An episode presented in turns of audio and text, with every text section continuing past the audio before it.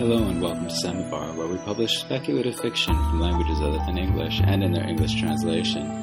This is the original language poetry podcast of Rebecca Sagaithe's Orgamista, as read by Ada Bogar. Origamista. Szigeti Rebeka Sára próza verse.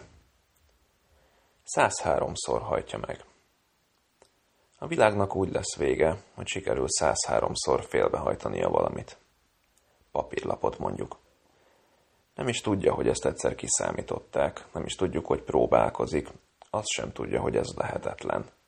Hogy állandóan a tizedik, tizenegyedik hajtás után olyan tömzsi csomóvá zsugorodik a papír, hogy nincs az a kéz, az a lapaj vasakarat, ami akár csak még egyszer félbe kényszeríthetné azt a meggyötört lapot. Mégis próbálkozik. Ahogy a papír zsugorodik, neki úgy kell nőnie. Először ő hajlik, lapul a földre, ahogy megfogja az óriási lehellet vékony csücskét, felhajtja a lendületből, és aztán azt a lendületet használva, térdét meghajtva, laposra görnyedve fut vele a szemközti csücsökig.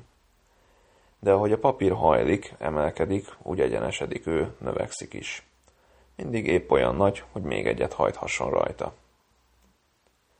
Ez pedig feltételezi, hogy előbb növi ki ezt az ismert univerzumot, mint az origamia egyetlen hajtással előbb. És akkor olyan nagy már, hogy senki fel sem ismerheti, észre sem veheti, hogy ő ember papírral. Minden úgy lesz, ahogy kezdetben volt.